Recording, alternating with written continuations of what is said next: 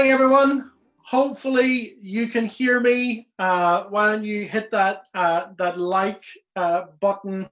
If indeed you can hear me, if I'm coming through uh, loud and clear. Um, the irony behind what I was saying, great that you can hear me. The, the irony behind what I was saying as I was welcoming you all to this broadcast is I was uh, thanking everybody who was working behind the scenes to uh, to make this happen uh, poor old Dan Dan BK uh, nearly had a uh, nearly had kittens trying to make that work, but he fixed it. Um, it wasn't just that I hadn't hit the unmute button. Uh, I'm not that much of an idiot. Um, there actually does seem to be an international uh, problem with Zoom uh, across the across the world at the moment. So um, I am going to go ahead and get into it. Why don't we pray again uh, as we as we do that, Father? We do ask that you would uh, maintain internet connections uh, during these these few minutes while we consider this letter together. And we pray that you would impress its truths upon each of our hearts, and that we would be changed that we would love Jesus more uh, as a result. We pray it in his name. Amen. So, uh, yes, uh, somebody just texted me there saying, He who has ears to hear, let him hear uh, what the Spirit says to the churches. So, we all have ears, we all have unmuted Zoom feeds. And uh, so, let's uh, get down to it. Keep, please keep the letter to the church in Pergamum open in front of you, either in a Bible or uh, on an app on your phone. Uh, the letter that we're coming to, which is the uh, the third of seven, so the third of our uh, our series of seven letters, is to date the uh, richest, the most kind of complex one in terms of its uh, imagery in the letters yet. You'll have noted that perhaps from uh, from Young's reading. It draws on symbols from from the Old Testament as well as symbols and things known in in the city of Pergamum. And as we go through, in order to make sense of the images, it'll be important to explore those Old Testament and those kind of contemporary or contemporary to the to the writing uh, uh, things in Pergamum. Uh, but even as we uh, resolve, uh, sorry, I'm just getting uh, Sorry, now I'm having technical difficulties on my iPad. I do apologize for that. Um, but even as we perhaps get a little bit bamboozled by the imagery, uh, one of the things that is clear is just the general sense of what's going on. And the general sense of what's going on is that the church in Pergamum is a church that had uh, successfully resisted persecution and trial and tribulation You see that verse 13 uh, of chapter 2 I know where you dwell, where Satan's throne is. Yet you hold fast to my name and did not deny my faith. They held fast, even when it cost somebody uh, his life. Look on down. Even in the days of Antipas, my faithful witness. That word witness, interestingly, is the word uh, uh, where we get the word martyr from. It just meant witness back in the day that uh, Revelation was was written. But they had resisted this onslaught. Uh, they had done what the church in Smyrna had been called to do last week. Persecution was coming. That's what we saw, and Jesus called them to persevere, to endure. And what we read in Pergamos, they did that. They had resisted the attack from without, the outside attack. However, the issue at Pergamum was not outside forces bringing suffering and persecution upon the church. It was teaching on the inside. It was what was going on in the church that was having this corrupting effect on the believers there this is something to be acutely aware of. Because not always uh, will it be the things that are outside that will destabilize our faith. In fact, that that's very rare in the West to date. The church itself often finds itself embattled from within whether it's overt denials of the gospel or whether it's a plausible sounding teaching. The plausible sounding teacher who says that we need to change what we believe about certain things, what we believe about uh, Jesus' work on the cross, what we believe about biblical ethics, what it, uh, what is and is not permissible to do with uh, with our bodies, for example, and it all sounds very plausible, and it's all done in the name of compassion, isn't it? Some of you have been in churches like that. Some of, some of you have been in churches where something has happened and a, a particular uh, teaching has arisen or personalities have started to, uh, to talk about certain things and that it has gained traction within the church and it is sound attracted, it has sounded attractive to many. And in the end, the church has split or if it hasn't split the church, it's embroiled the leadership in such pastoral mess and controversy uh, that it's completely lost sight of, of its mission. That it's just become this kind of uh, this holy huddle, putting out fires from within.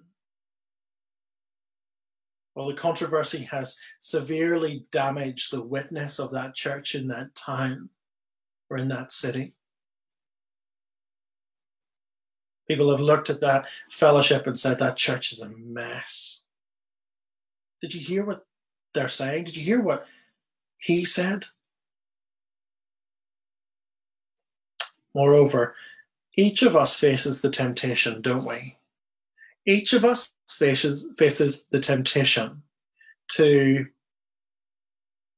bend and to flex in order to make the Bible more palatable, to soften the rough edges, or to justify things the Bible is against in our own minds because our hearts desire them. How often is that the case that actually you want something to be true? You want to be able to live in a certain way and you know deep down that the Bible stands against it. What do you do? You soften that part. You justify it in your own mind in order to live the way your heart desires. So, let us ask some questions of this letter to the church in Pergamum. First is, what is the situation in Pergamum?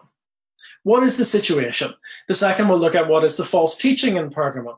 Then, what is the command that comes from Jesus? And then, fourthly and finally, what is the promise that he offers? What's the situation? What is the false teaching? What's the command? And what's the promise? First of all, the situation.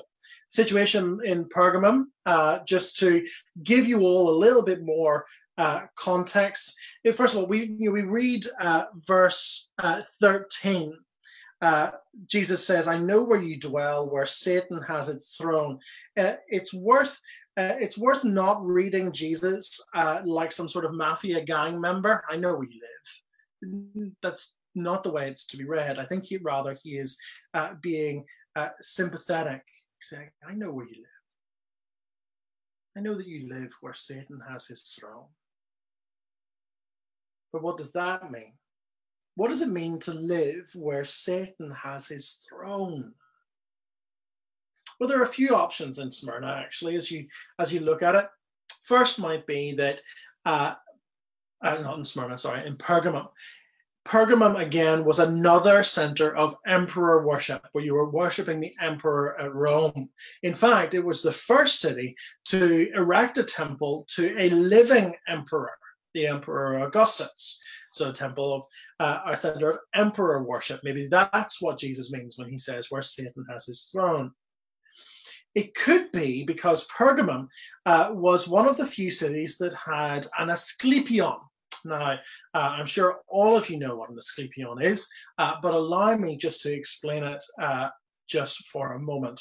Uh, an Asclepion was uh, was like a was like a hospital coupled with a wellness center, uh, like a uh, like a spa, uh, that sort of that sort of thing. and Asclepius was the god of healing. And uh, as his staff, he held this rod that had a snake wrapped around it. And so you could Google the image of a of an Asclepian rod.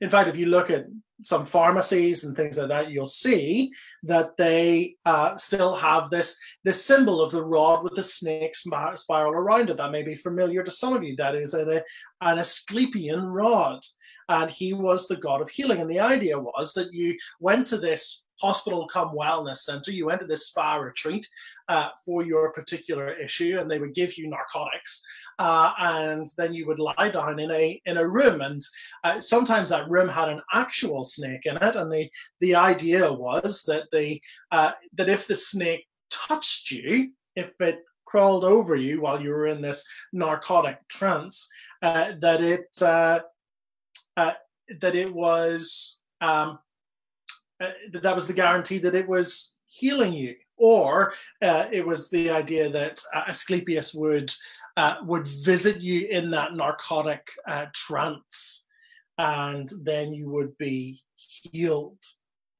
But obviously, in the Bible's mind, serpents denote something quite different. Serpents denote satanic activity. In fact, later on in the book of Revelation, uh, in chapter 12, the uh, Satan, that great dragon, is called the serpent, that great serpent. The third thing that it may be is uh, is the temple of or the altar to Zeus. So in the in the hillside above Pergamum, there was a great altar. Now, when I say great altar, this altar was huge. You can actually go and see a replica of it in the museum in Berlin. In fact, if you Google uh, altar of Zeus Pergamum, you will see how huge this thing is. And it stood as this imposing figure on the hillside. And so, where Satan has his throne may be a reference to uh, the the the altar to the king of the pagan gods that was there in Pergamum. Whatever is the reference, what we can know from those three things is that Pergamum was a city that was full of idolatry, that it was full of activity that was opposed to the Christian message and who God was. And so it was satanic activity, as we noted before. To be in, in league with Satan is to be opposed to God. From its religious life to its political and economic life, never mind in, in terms of what you did behind closed doors with your own body, all of it was opposed to the God of the Bible. How amazing then that the church had resisted till now it had resisted so much. And how encouraging that Jesus comes to this church and says, I know where you live. I know how hard the context is that you are in. I know that the city can be a dark place, a place of temptations and pressures. I recognize that. I see that. That is Pergamum. Similarly, in our day, there are temptations and pressures in the city in which we live, those pressures to, to bend, to acquiesce, to not stand up. And Jesus comes and says, I know where you live. I see the context in which you find yourself. What then was the false teaching in Pergamum. False teaching is is laid out for us there in 14 and 15, though it does need a little bit of unpacking, doesn't it? Have a look at verse 14. But I have a few things against you. You have some there who hold to the teaching of Balaam, who taught Balak to put a stumbling block before the sons of Israel, so that they might eat food sacrificed to idols and practice sexual immorality. So also you have some who hold to the teaching of the Nicolaitans. Now we saw the Nicolaitans uh, in uh, the letter to the church in Ephesus. Uh, the church in Ephesus hated the teaching of the Nicolaitans, but now we see here that some in Pergamum uh, are holding to that teaching. it could look at first glance, though, looking at verses 14 and, uh, and 15, that there are two separate false teachings. There's those who hold to uh, the teaching of Balaam, uh, which is from the Old Testament, from the book of Numbers. And then, secondly, there are those who uh, hold to the teaching of the Nicolaitans. However, I think it's better understood that the teaching of the Nicolaitans is false teaching like that of Balaam. That's what I understand by it, where it says at the start of verse 15, so also, rather than just also you have this. And let me read it to you in uh, another version in the Christian in the Christian Standard Bible. It says this Jesus says, But I have a few things against you. You have some who hold to the teaching of Balaam, who taught uh, Balak to place a stumbling block in front of the Israelites to meet, eat meat sacrificed to idols and to commit sexual immorality. In the same way, you also have those who hold to the teaching of the Nicolaitans. So, whatever the teaching of the Nicolaitans is, it's best understood as being akin to the teaching of Balaam in Numbers 22 to 24. And so, in order to understand the false teaching that's going on in the church, Jesus says you need to think about what Balaam did. It's like Balaam in Numbers 24. And so, let's think back. Perhaps the only thing that you uh, know about Balaam is his donkey. Uh, his donkey that uh, that spoke because it was opposed by by an angel. But in the book of Numbers, uh, the prophet Balaam was hired by Balak, and Balak, Balak was the king of Moab. And he was hired to curse the Israelites as they wandered through the wilderness. So they're wandering, uh, not yet in the promised land. They're wandering after being freed from Egypt, and Balak is freaking out. Balak's freaking out because there's a million people right on his doorstep, and he's worried that they're going to try and come into his country. And so he hires Balaam and says, Could you go and pronounce a curse on them so that they'll all uh, uh, die or at very least not succeed? Balaam uh, takes the money, and yet when it comes to the curse, he can't do it. God intervenes so that uh, Balaam is only ever able to bless uh, the children of Israel. Balak, the king, as a result, isn't too impressed. And so Balaam comes up with another plan. Instead of overtly trying to attack them with this curse, what Balaam says is get your most beautiful women, get your most handsome men, send them with gifts to the children of Israel. Encourage intermarriage, encourage sexual activity between them. Moreover, invite them to your worship feasts. Invite them uh, to take on positions in your temples, priestly positions, and make sure that, that they reciprocate and do the same. Muddy up their worship, muddy up their worship and their ethical life and their economic life. Get involved in it. You can't attack them overtly, you can't go on the offensive, but you can undermine them from within.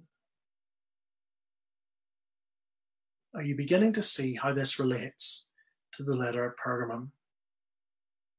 In the same way, the Nicolaitans were teachers in the church who were saying, let's not abandon Jesus. But we do need to compromise. Don't you remember uh, the persecution that there was? Don't you remember uh, Antipas, Antipas who, who died? Do you want more of that? No, we need to we need to avoid more bloodshed. We need to, in some ways, become like and participate in the culture around us. And so it doesn't really matter if you go to that pagan temple. It doesn't really matter if you if you sleep with a with a cultic prostitute. It doesn't really matter what you do with with your body because remember after all God is love. Balak couldn't attack and overcome Israel. The church in Pergamum had resisted the offensive. But just like Balak, they were being undermined from within. And what were they being tempted with? They were being tempted. They were being tempted with money and sex. Why do I say that? Well, I think the two things that will cause you to shift in what you believe are money and sex. Why do I say money in this context? Well, because pagan worship in the ancient world was bound up with economics. The food you bought was offered uh, uh, at an idol temple, and people wouldn't buy your produce if you hadn't offered it at an idol temple. You couldn't get a job in the ancient world if you didn't pay homage to the god who was the patron of that particular profession. And so, false worship and money, false worship and economics, your economic stability, were closely related. And isn't that a temptation to compromise? Isn't that a temptation to, to soften and bend and flex? If your livelihood is on the line, to think to yourself, if I say that, it'll ruin my reputation in, in the company. It'll ruin my reputation amongst my colleagues. And when, when the next round of promotions comes up, I'll be overlooked. Or I might get disciplined. I might get fired if I stand up for this egregious and unjust practice.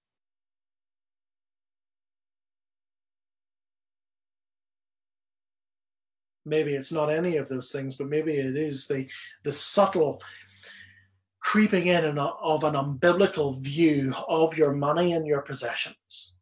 This is mine. I earned this. I deserve this. I need this in order to feel secure, comfortable. Some Christians in Pergamum had decided that what they needed to do was play the game. Go to the feast, eat the food, leave what you believe at your door.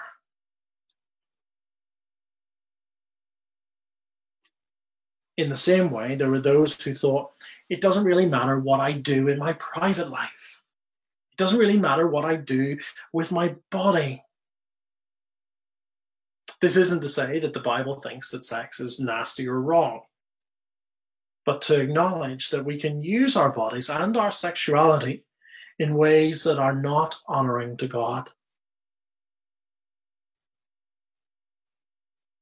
It is so easy to make the need to feel loved, to make the need to feel intimate and accepted to make that need as something that displaces our faith in Jesus, that displaces our commitment to Him. It becomes another Lord. It becomes a primary driver, doesn't it? Maybe not so that anyone would see, but behind closed doors. Maybe it is that you stand up for the faith in public, that you've resisted the snide remarks and the misunderstandings from friends and colleagues, but inside you know you're being undermined, telling yourself that something is okay when you know that in your heart that it is not. One ways that you know one of the ways that you might know that that is true is if your guard is always up to the questions that people ask you, if you're always ready to deflect when people get close to talking about that hidden issue, when you don't let people know you anymore,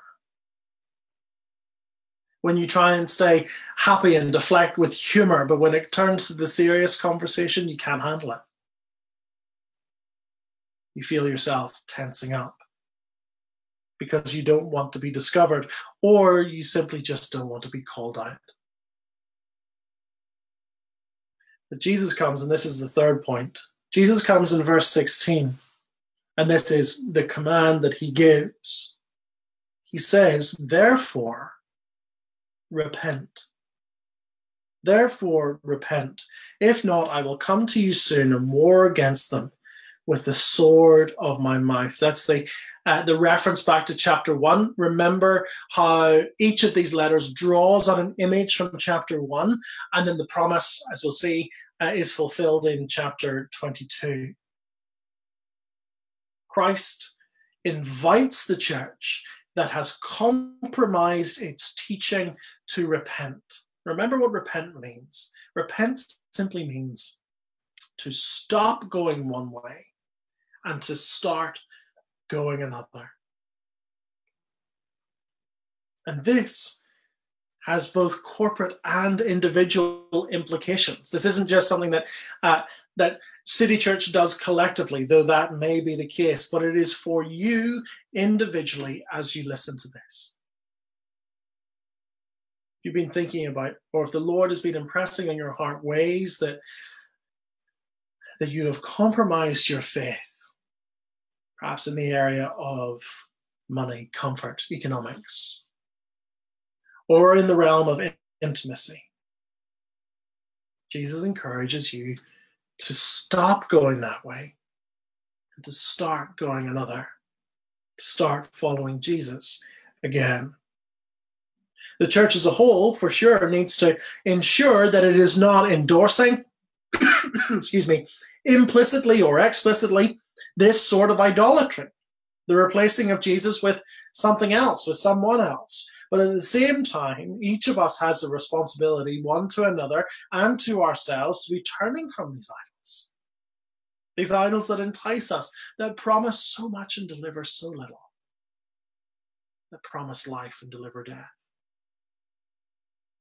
Balaam in the book of Numbers was ultimately killed with a sword because of his wickedness.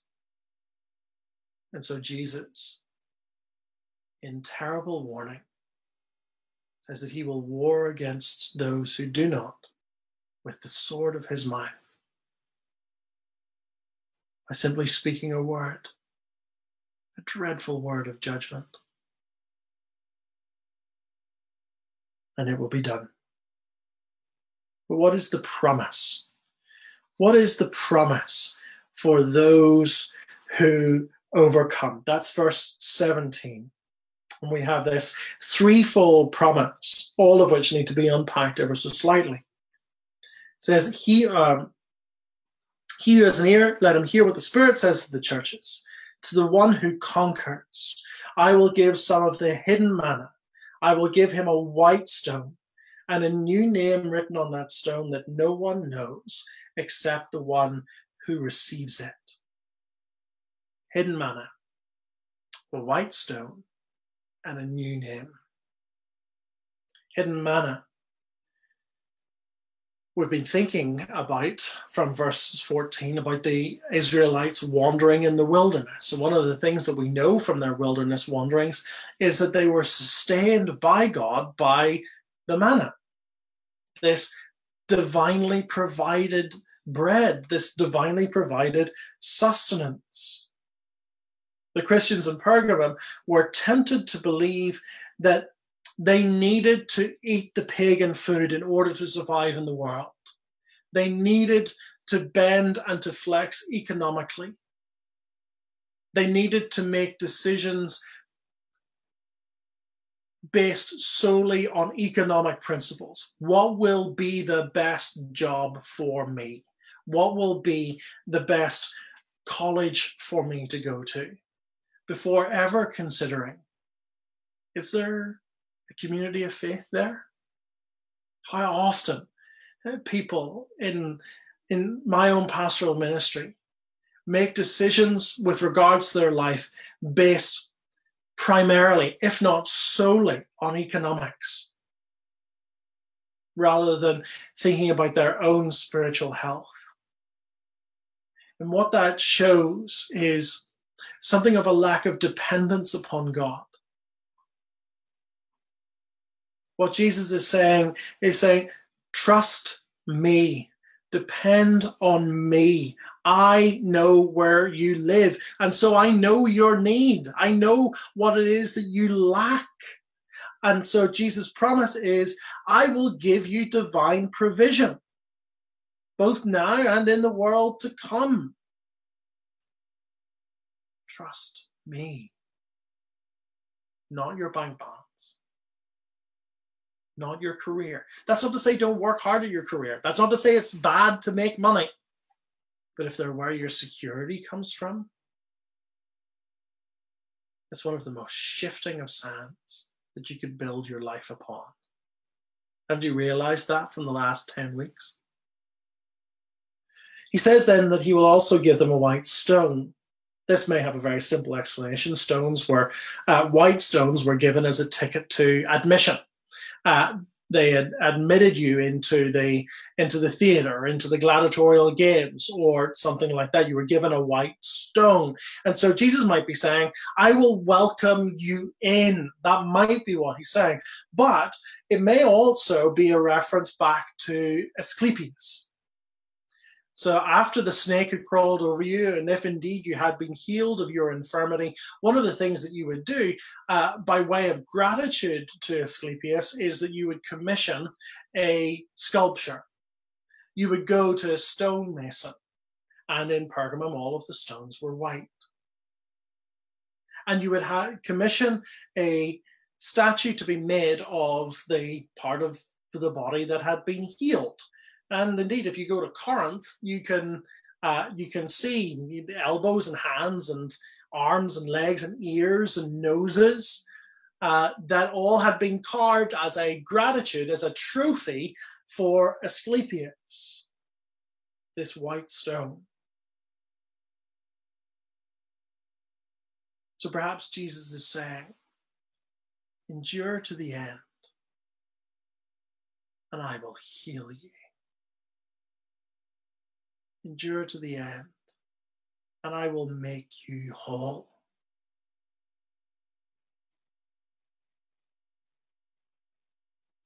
And on that stone is written a new name. New name in the Bible both has connotations of being known and of being transformed, of having your character changed. Jacob in the Bible, Jacob that swindler, Jacob that uh, that twisted one, was renamed. What was he called? Israel.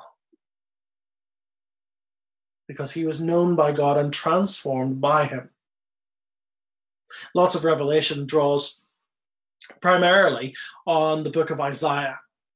And in the final concluding chapters of the book of Isaiah, Isaiah has a vision of his own, a vision of a world made new as well. And in Isaiah 62, we read these words. He says, The nations shall see your righteousness, and all the kings your glory, and you shall be called by a new name that the mouth of the Lord will give. You shall be a crown of beauty, a royal crown in the hand of the Lord.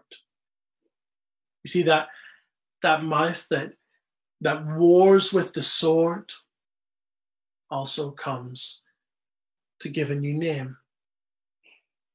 I think, in fact, that the sword is double edged, and not because it is uh, you know, particularly bloody, but because it does two things it both wounds and makes whole. That is why I think it is a two edged sword. And so, though the Lord Jesus might speak words of judgment over some, he comes to those who endure to the end and speaks words of healing and transformation and hope and life and joy and gladness and goodness over you.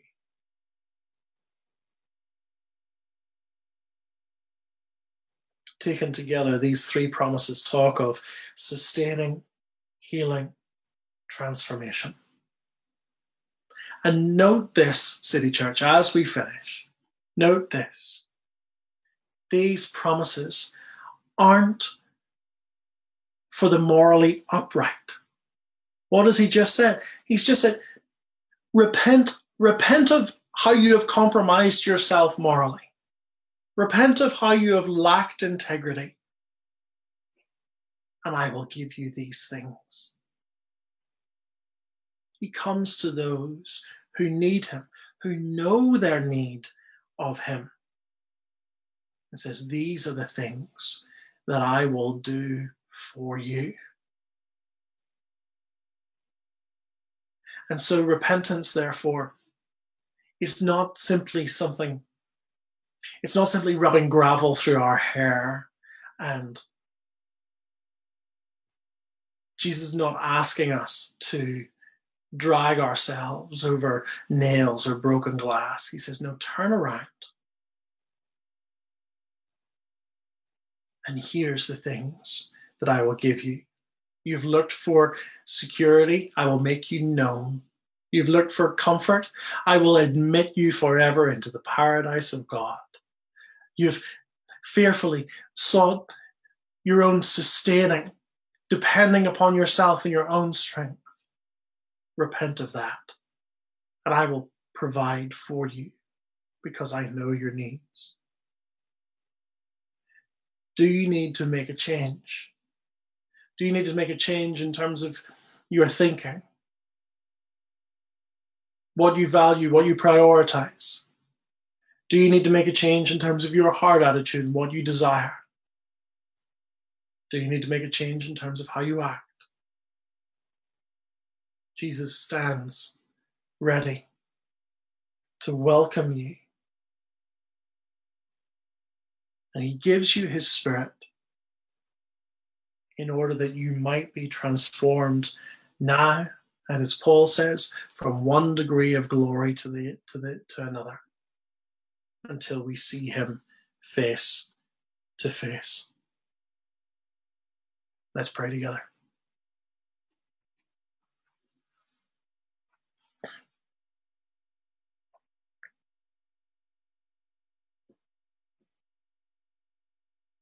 Our loving Heavenly Father, we do pray that you would guard us as a church from those uh, wrong uh, patterns of thinking about ourselves or about the world that would seek to undermine our faith and dependence in the Lord Jesus.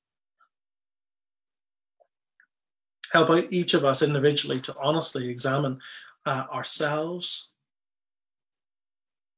and to know where uh, repentance is necessary. Thank you that the Lord Jesus is full of compassion. He comes to this church to warn it and to give it such great promises. May we run to him afresh this morning. Give us the courage and the strength and the faith to do just that. And we ask these things in the name of Jesus.